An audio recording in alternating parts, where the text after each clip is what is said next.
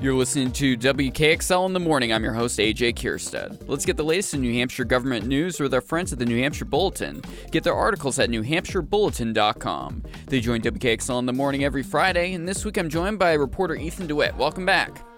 Glad to be here. So let's start off with uh, I, I, I love covering law enforcement subjects. It's uh, I've I've had one of the subjects of this article on my show before. Uh, John Scippa, who's fantastic over at Police Development Training, um, but state police are looking for a new accreditation process for uh, uh, police departments. What's going on there? Yeah, so the state has acquired about hundred thousand dollars in federal funding, and that was approved last week by the Executive Council. And the funding will allow the state um, the Police Standards and Training Council to set up a new accreditation program. So accreditation programs are essentially they're not necessary for police departments, um, but they're a means for a police department to kind of go through a, a review and audit process of their policies, of some of their facilities, of the practices of their officers, and decide whether it kind of meets some rigorous standards. Uh, and so this $100,000 would be to create a state accreditation that New Hampshire departments could apply for. There is a uh, an accreditation program, a, a, national one that's well regarded, but actually of I don't actually know how many departments are in the state, but only 17, about 17 police departments in New Hampshire participate in that national accreditation. And the reason that is, is I was told, is that it's just cost prohibitive for a lot of these small police departments. Um, many of them want to, but uh, don't have the resources, or there are facility requirements that some towns are just too small to have. Like if, if you need your own standalone facility, for instance, some police departments are joined to town halls. So the national accreditation uh, is actually out of reach um, police chiefs say for many of their departments. And so this is a statewide approach that is intended to give a different avenue. Now, government programs, I wouldn't say are usually inexpensive. so this makes me skeptical that only $100,000 is being put towards it from federal funds. I mean, is this going to be supplemented elsewhere? Yeah, it's it, there are a lot of questions uh, that are still to be answered. This is very early stages, mm-hmm. and I, I'm also curious to know how they'll spend the money in their application, so to speak, to the executive council. They said that they would hire a coordinator who would help market the program to departments, because of course they're going to have to convince departments that this is something that they should jump on board for, uh, and also they're going to set up a commission that will be a um, made up of stakeholders and law enforcement. That wasn't really made exactly clear yet, and they're still kind of working on that. But that commission would be the body that would actually review applications from police departments. I, I would presume that that would not be a paid commission, uh, given how you know there's not much money. Um, the agency that is carrying this out is the Police Standards and Training Council, and they're the that's the agency that already trains all of New Hampshire's police officers. It also disciplines them, uh, you know, in, in, certain circumstances. So it is sort of a natural fit to also accredit uh, police departments, and it's actually carrying this out in uh, conjunction with the the Association of the Chiefs of Police in the state. So again, it's very early days. We don't know what it's going to look like, and crucially, we don't know what the criteria are going to look like. And I think that is where um, I'm going to keep kind of following this story and looking at um, th- how this develops, especially in the wake of you know all of the George Floyd protests and New Hampshire's LEAC Commission. There are a lot of ways they could take these criteria, and you know they're starting from scratch. So there are a lot of questions as to as to what might be included in the end and I'd imagine the LEAC Commission crew, which fortunately you've written out what it stands for in the article, so I can read it out loud, is Commission on Law Enforcement Accountability, Community, and Transparency, which is commonly referred to as LEAC. So a very important commission that tons of different stakeholders. Um, I'd imagine this is one of the things that they were pushing for when they were formed. Yeah, this was something that came up when I talked to John Scippa, who's the director of the Police Standards and Training Council. He said that this was sort of a, a, a one of the direct results of the commission, which again was formed in 2020 in the wake of uh, widespread national demonstrations about you know police reform, and so this is that's sort of how it's being pitched by the state. Of course, there are other stakeholders that may want to weigh in um, that have been on part of that commission. Uh, and we'll see how that goes. There is a, a movement that when I talked to the um, head of the the president of the Chiefs of Police Association, um, he was saying that there's a, a, a, campaign called Eight Can't Wait, and that's something that he's heard his his constituents talk about his res, uh, the you know his own town. He's the police chief in Hollis. Uh, the Eight Can't Wait campaign kind of came out of emerged out of the, the George Floyd um, aftermath, and it's essentially eight policies that they argue that every police department should implement immediately. A lot of them have to do with use of force, banning chokeholds, banning firing a weapon on a moving vehicle, uh, requiring de-escalation before using force, um, requiring officers to intervene if another officer is using excess force. Um, and when I when I talked to um, the the chief about this, he said that a lot of uh, New Hampshire departments already follow a lot of these policies, mm-hmm. but that if they incorporate them into this accreditation process, they may have to formalize it, or they may have to make it clear in their in their policies. Um, and you know, there'll ha- there'll be a third party that can kind of look at the actual what's on paper in each of these departments. So we'll see how, again how this develops. We don't know what these standards are going to look like, but that's an example of something you know, curbing use of force. Uh, mm-hmm. Other examples are f- financial management of departments, um, things that you know police chiefs might not be considering, especially in smaller departments. Transparency, uh, you know, evidence collection, record keeping. These are all things that could fill fit into New Hampshire's accreditation. One area they're not going to um, focus on too much is physical um, space, like like building requirements, and that's because, as I mentioned earlier, yeah. that is one of the concerns with the national program, which is that New Hampshire has so many small towns. There are a lot that just can't meet those. So I'm told the, the criteria that that are going for the state program are likely going to be policy based and not really based on you know the size of your buildings. Yeah, they better. Uh, they definitely better figure out the uh, the financial side of it. Because a lot of these standards are going to require money, either for data collection, uh, data storage, and actually in analyzing that, especially if they're wanting reports on a regular basis. As, as someone that uh, works at a radio station, there's this little yeah. thing called the FCC where mm-hmm. Uh, you don't. the The worst thing in the world you could possibly get is a review by the FCC because they tend not to do it. But what you do is you get at this this minor accreditation. I, am spacing the name of it, where uh, old Bob Shotwell comes around every couple of years and looks over your equipment. From he comes up from Virginia or somewhere down south, and looks over, and it's expensive. And if if things aren't yeah. where they need to be, it can involve contractors being hired. And it's the same thing with police stations. They have specific equipment they need to have. And the added thing when it comes to police, where especially with the nature of what they're looking to add that aren't necessarily considered um, right now is liability. The more policies and procedures you add, the more likely mm. you are to be sued if you break those policies and procedures. Yeah. And, and I'd imagine that uh, some towns or police departments might be weary of it, even though it may be in the public interest to have. Yeah. It's interesting you mentioned that because that was actually one of the items that was listed as a as a selling point for this accreditation program that you would avoid liability because mm-hmm. you have these pol you have policies I think ideally to avoid situations where your officers didn't know how to respond and uh, reacted poorly and might be sued later.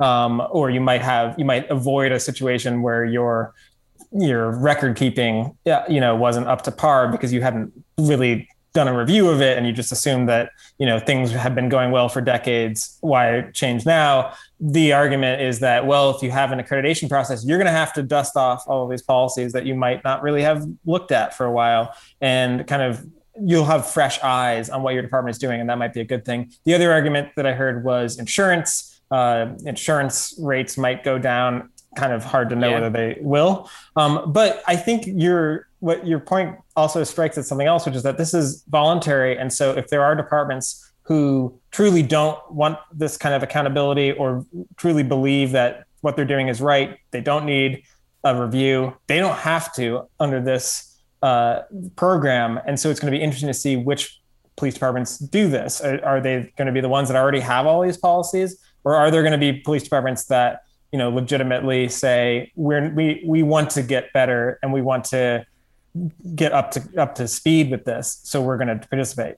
I we'll imagine a lot see. of the cities are going to sign right up for it, and a lot of the smaller towns can be like, I don't know if it's worth all the, the pain and effort of putting it in place. So that'll be interesting to see. So because if it ends up being a huge success in the in the cities, I mean, it ultimately could end up getting a little bit of a financial like, hey, if you do this, you can get some state funding uh, yeah. if if you go through with it, and that that basically. And go ahead. There's also the role of the public. I mean, you know, we we saw again going back to 2020, there was a lot of interest in police reform. This is something that could be a litmus test for different departments for people who are interested in police reform, and that and we'll see again how that plays out. But if you're a police chief and you can say, look, we've been accredited by this by these state standards, uh, and you couldn't do that before with national accreditation for whatever reason. Um, the expense is is high. One thing I didn't mention is that for the national accreditation, there's a renewal fee every year that is thousands of dollars, and it, wow. it's just out of budget for a lot of departments to to do that renewal fee. But if you can say as a as a local chief, hey, we've done these, we, we've actually been checked off on all of these items then you might have a stronger case to make that you are you know operating above board and you might be able to dissuade some concerns in your community. So that's the, that's the last kind of selling point that i heard is that this is something that will improve relations with the community and might be an incentive to do it Let's move over to education. It looks like there's Republican lawmakers trying to uh, dissolve cooperative school districts, uh, which is something cooperative school districts are pretty common. I want to say in New England, we see we see it up. In,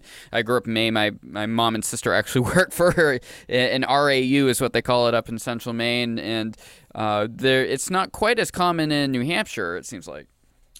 Yeah, uh, this is a really interesting bill. So uh, I had no idea that this um, honestly before I saw this bill that this this was. I mean, I've, you've anyone who's lived near a cooperative school district knows that there have been tensions for a while, um, but I didn't know that there was a movement to try to dismantle them. Um, so cooperative school districts are essentially you can have single town school districts. Um, but in a lot of areas, uh, you know, there's going to be one town that is much better resourced, has more money, uh, and surrounding towns that might not have the resources or the population to justify building their own school or district. So a cooperative school district uh, allows you to merge multiple towns into one district, and the idea is that everybody gets uh, representation, you know, on the school board of all the towns. Um, but those cooperative school districts also carry costs for some of the smaller towns in order to participate, and this creates tension um, and you know, you, don't have to look any further than than town meeting season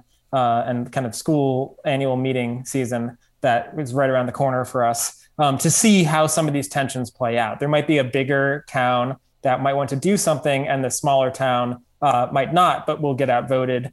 That's often a common concern. So these have been around. Many of them were created before the 1963 when the state um, created a law that kind of formalized um, how they were created.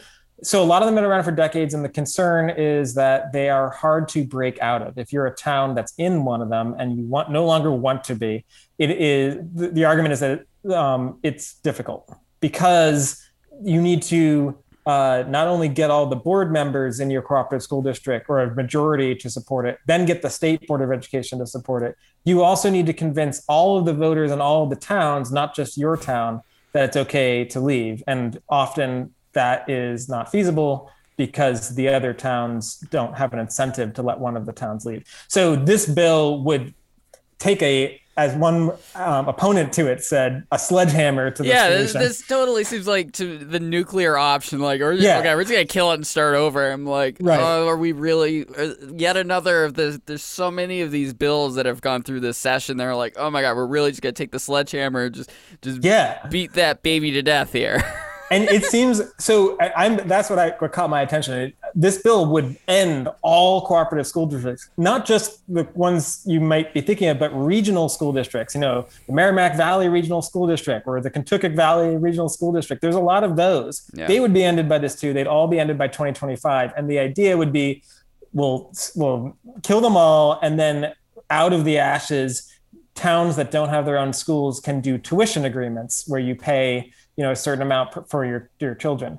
The the issue that opponents of this law have with that is that tuition agreements don't allow for representation on those school boards. Um, and so there are, they argue there's a lot of towns that do benefit from cooperative school districts. It's a way to pool your resources to get, you know, an upgrade to your gym or your playground in a way that you might not have been able to do uh, if you had to, you know, uh, have your own district or pay tuition to another one.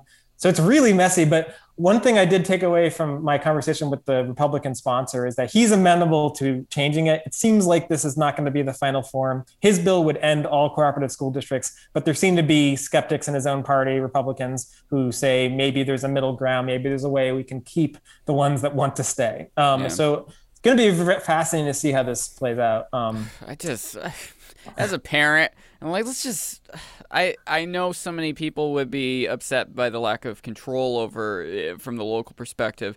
Just state fund the damn schools. Just yeah. there's so many of the issues that have been brought up eh, of, of late with regards to to school funding, not enough teachers, they can't afford to get the technology in place statewide the funding it would re- would resolve a lot. But on the other hand i can see the skeptics being like yeah but you whenever this there's money coming from a government entity there are strings attached to in order to continue to have that state funding because yeah. then you have something to hold over the school districts.